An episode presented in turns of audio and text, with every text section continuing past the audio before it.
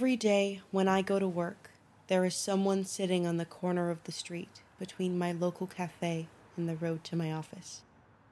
Most people pass them by, heading to their own personal local coffee shop or to their own jobs on the commercial street. I've been the same most days. I duck into the cafe and pick up my usual before heading off to continue my normal life. But today was different. Most other days when I've been past, they've only been setting up, taking instruments out of cases, clasping sheets of paper to music stands with clothesline pegs. Today I was late enough that by the time I reached the cafe, they were ready to perform. And when they opened their mouth to sing, it was like nothing I'd ever heard before. They sang without any words, just a tune. But even so, the word just simply doesn't do it justice. A clear tone, a rounded sound, perfectly in tune and in time. It wasn't just any old tune. It was a wordless serenade. It caressed me in its warmth, sweeping down the streets and filling the air with harmony. The notes rang out strongly, soaring high, dipping low, rushing like a river, chiming like bells. The guitar's dulcet tone joined in and created something more, something greater than a whole. Because a guitar is just half a tune, but the voice had held me so strongly that it simply couldn't just be half of something. It was more than that to me. Before I knew it, I was late to work. But I couldn't seem to find it in me to care. I had found something to hold on to. I was late to work every day for the following week. It was an oral addiction that took me hard and fast, burrowed deep into my brain and held tight and didn't let go. I formed a new routine of making my coffee at home, so I had no reason to go to the cafe in the morning. It saved me some time. But after that first week, I noticed that the musician was able to start performing slightly earlier every day. I adjusted my arrival times accordingly, so I would have the maximum time to listen to them and still be on time for work. Every day, the sun rose earlier, I got up earlier, the music started earlier. It was the start of summer and the start of a new life, although I didn't know it then. The musicians single-handedly brought color to the city. They wore tie-dyed shirts, rainbow beanies, and accessories in many shades. Their eyes gleamed as they belted out their songs. They were a sign of life in the metropolis. They had something that nobody else seemed to have. I longed to find out just what that was.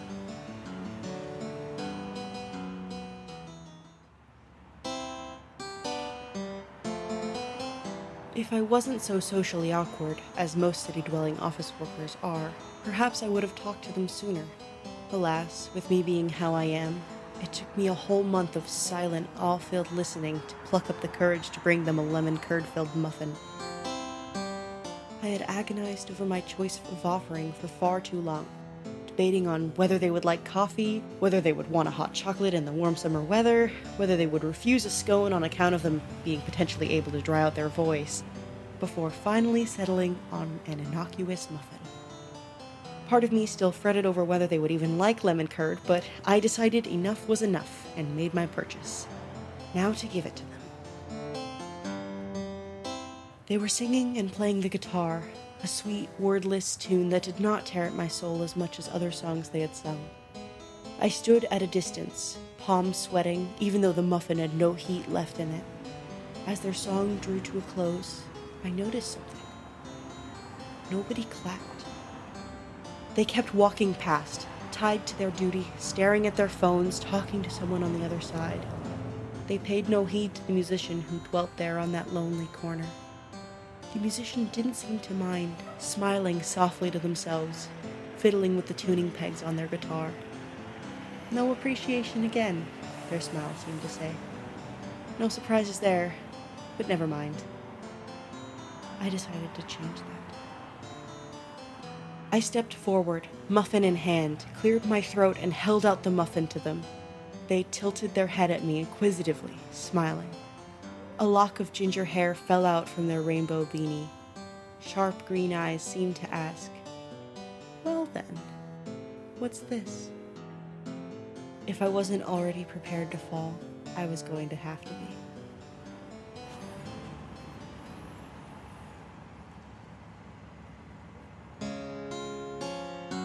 The muffin was well received, thank goodness. The musician had wondered why I was trying to give them food, as opposed to loose change as one might typically give a busker. I explained to them that I don't usually carry around cash in favor of keeping my wallet light, and they laughed understandingly. Goodness, even their laugh sounded musical. Where on earth did they learn that? They seemed to sense my awkwardness and took their turn in the conversation first, asking a couple of questions that I answered before asking a couple of my own. We were finally getting into the swing of it before three things happened. One, a passerby shoved me as they walked past. Two, I staggered and almost fell to the pavement. Three, the only reason I didn't was that the musician caught me. I didn't think I would have to prepare to fall literally as well. After a prolonged moment of the two of us staring at each other and blushing and desperately trying to look anywhere else, a fourth thing happened. My work alarm went off. Late again. I hurried off to work, no time to stay any longer. Deep down, my heart regretted not telling the musician my name and not being able to ask for theirs in return. Our interactions didn't end there, thankfully. The following day, I mustered up the courage to approach them directly, and they smiled at me as though I were a true friend, although we had only talked once before. They asked me my name. I gave them it and asked for theirs in return. They offered no surname, even though that is what I had done. It wasn't the first time I had wondered about their lifestyle and how exactly it differed to mine. We continued getting to know each other during the summer. I would sometimes buy them drinks or snacks from the cafe, now knowing what treats they'd prefer, and sometimes they would give me something freshly baked the night before by a friend. It was always a friend, never them alone. When I asked them about this mysterious friend, they laughed and said they were never much good at baking, and their friend has all the time in the world to hone her craft, which hadn't exactly answered my question, of course. But never mind. The baking was delicious. After several weeks had gone on, one day, as I was just about to leave their morning music session and head off to work, they caught me by the wrist. I turned around, only to look at smiling green eyes and a cheeky grin as they told me to meet me here after work. I'll be waiting for you. What had I gotten myself into?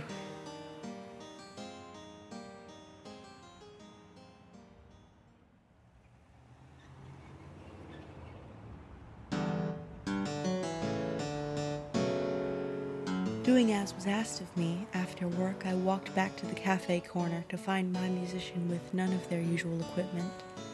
They were standing there, hands in vest pockets, eyes closed, head bobbing to some music only they could hear. Their fringe peeked out from behind their beanie and flopped softly over one eye, and as I headed over to them, I could barely resist the urge to reach out and tuck their fringe away. I didn't, of course. I made my way over to where they stood, and they opened their eyes, giving me a cheeky grin that I'd never really gotten used to seeing. They told me that they were going to take me somewhere, show me something that is important to them. They held out their hand to me. Something fell into place. I reached out and took it. They took me to a building not too far away. It appeared to be a large old bungalow in a not-too-shabby condition, with rainbow colors painted on the door. They only had to knock twice before the door swung open, and we were greeted by a kindly woman wearing a flower-stained apron in shades of pink, white, and blue. She ushered the two of us inside, having a few cheeky remarks to make to my musician. "So this is who you've been taking my baking to, hmm?" and laughing at their response of, Well, the thing I do best is music, and music as a present is complicated, you know. We went into the main room, where at least a dozen people wearing every shade of the rainbow put together, milled around, chatted and laughed. My musician, still holding my hand, took me around the room, bringing me to meet each one of their friends. A painter, a baker, a couple of authors, a dancing trio, a few musicians too, each one with a personality as bright as the sun. My musician told me, "This is my community, my people. We create art and bring it to the world. We all stick together. I wanted you to meet them because you're special to me." This may have been the first time I had ever seen them blush. The painter looked at the two of us with a discerning eye and then spoke. The noise in the room fell to a hush. The question they asked still sticks in my head now. So, what do you have to offer us? The painter brought me to a room with many creative items, and the rest of the community piled in behind us. Items on chairs surrounded me, a pair of ballet shoes, a notepad and pen, a painting easel, a frying pan and a rolling pin, a keyboard. I stepped forward to the keyboard, hesitantly reached out, and pressed middle C. It rang out, clearly and electronically. I quickly changed the sound palette to a grand acoustic piano sound, pressed C again, and nodded when a much more mellow sound greeted my ears. I looked around at the people behind me. My musician caught my gaze, grinned, and nodded towards me at the piano. I took a deep breath and began to play.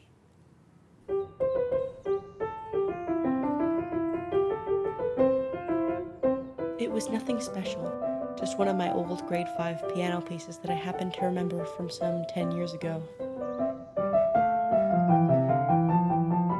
I only played for about a minute before my nerves got the better of me, and I faltered once, twice, and then stopped playing altogether. I turned around to see the painter eyeing me curiously, a smirk on their lips. I vaguely saw the smiles of the audience. But there was one of them whose opinion I cared about more than anyone else in the room. My musician was there, beaming, hands over their heart.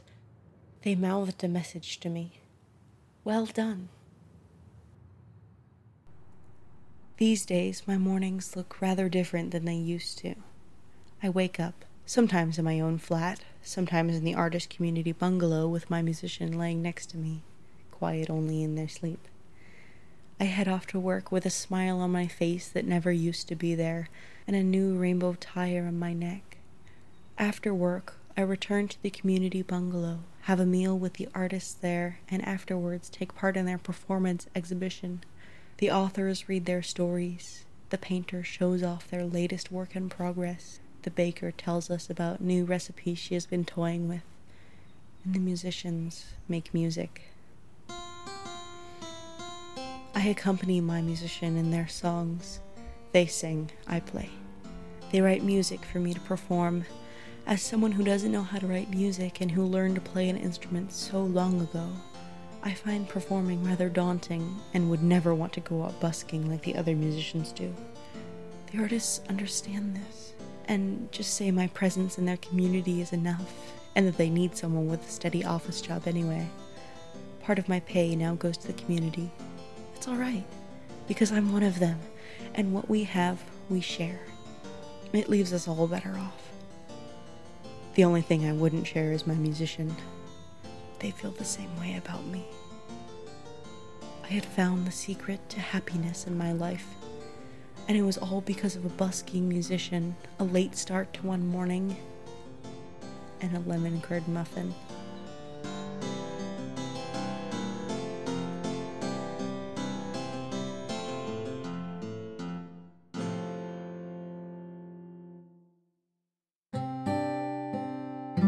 Tranthologies is a trans anthology podcast distributed by the Listless Network and produced by Alex Abrahams. Busking was written and directed by Leigh Grierson. It was edited by Miri Newman, with music composed by Leigh Grierson. In today's episode, you heard the voice of Jordan Hendrickson as the narrator. If you enjoyed this episode, make sure you tune in tomorrow for The Wooden Park Burial of a Concept by Adam Hankins. But until then, have a great time zone and stay trans.